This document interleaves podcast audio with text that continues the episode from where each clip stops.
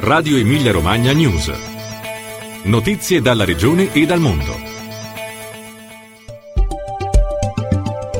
In questo numero, giornata nazionale della colletta alimentare. Musica a Faenza va in scena il MEI.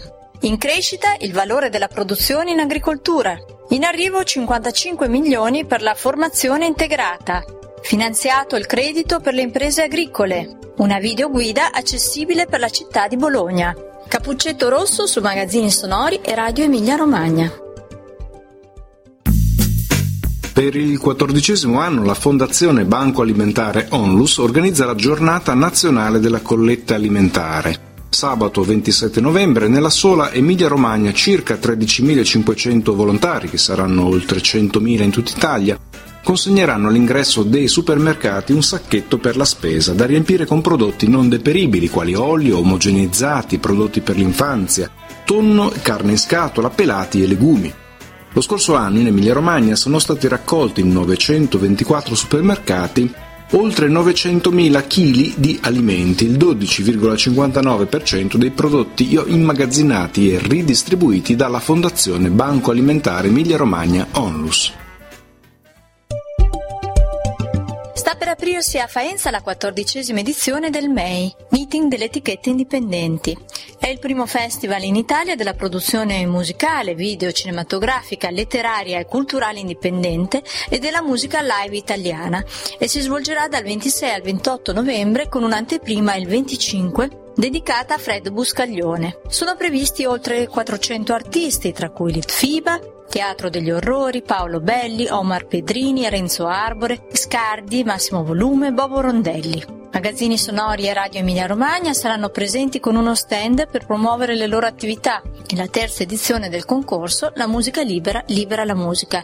Le iscrizioni sono aperte fino al 6 dicembre 2010 sul portale www.magazzini-sonori.it. Crescita di oltre il 5% il valore della produzione agricola in Emilia-Romagna, che si attesta attorno ai 4 miliardi di euro. È quanto emerge dai primi dati previsionali sull'annata agraria 2010 appena conclusa, che evidenziano un importante segno di ripresa. Dopo un 2009 da dimenticare, ha dichiarato l'assessore regionale all'agricoltura Tiberio Rabboni, le stime evidenziano una prima positiva inversione di tendenza. L'agricoltura regionale ha saputo reagire alle difficoltà del biennio precedente rafforzando la propria competitività, organizzazione ed internazionalizzazione. La Regione Emilia-Romagna ha messo a disposizione per il 2010-2011 55 milioni di euro per realizzare percorsi di formazione. I fondi che stanno per essere trasferiti alle amministrazioni provinciali servono a realizzare percorsi integrati di istruzione e formazione professionale e percorsi biennali di completamento nella formazione professionale dopo un primo anno di scuola superiore. L'iniziativa interessa oltre 8.000 ragazzi dell'Emilia-Romagna che devono assolvere l'obbligo di istruzione e l'obbligo formativo. Lo stanziamento va a finanziare i 186 bienni avviati nell'anno formativo 2010-2011 e il completamento dei percorsi avviati presso gli istituti professionali e tecnici. La Regione ha stanziato 1.700.000 euro per sostenere l'accesso al credito delle imprese agricole. Il programma per i prestiti di conduzione 2010-2011 è gestito dai confidi agricoli ed è rivolto principalmente alle imprese che devono rinnovare o riattivare i prestiti aperti negli anni scorsi. I prestiti hanno durata di 12 mesi e l'importo massimo per aziende è di 150.000 euro.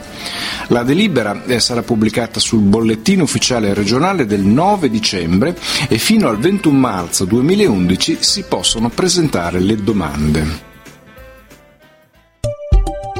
È poco più grande di un iPhone ed è nata per accompagnare alla scoperta di Bologna tutti i turisti, compresi quelli con difficoltà visive, uditive, motorie e cognitive. È la nuova videoguida alla città di Bologna, realizzata all'interno del progetto di turismo accessibile della provincia dal titolo Bologna, una per tutti, e sviluppata da un gruppo di professionisti della comunicazione, dell'integrazione e del turismo, composto da Agenda di Bologna e da Audioguide di Firenze. Si tratta, spiega l'assessore provinciale al turismo Graziano Prantoni, della prima esperienza in Italia di videoguida utilizzabile da tutti, anche disabili di diverso tipo. Abbiamo così voluto creare un progetto pilota per aggiungere un tassello a una Bologna sempre più accessibile. Si tratta di un mix di testi, audio e video, fotografie filmati in LIS, la lingua italiana dei segni, che raccontano la storia di Bologna. Si terrà a Modena al Teatro Comunale Luciano Pavarotti domenica 28 novembre e lunedì 29 la prima assoluta di Capuccetto Rosso di Carlo Boccadoro, la nuova opera dedicata al pubblico dei giovani e delle famiglie commissionata e prodotta dalla Fondazione Teatro Comunale di Modena. In questa occasione il Comunale ospiterà le telecamere e i microfoni di Sky Classica, di Radio 3 e di magazzini sonori e in particolare l'opera verrà ritrasmessa in forma integrale sul portale musicale regionale www.magazzini-sonori.it il 15 gennaio alle ore 17. Interviste e approfondimenti saranno invece disponibili qui su Radio Emilia Romagna nella stessa settimana.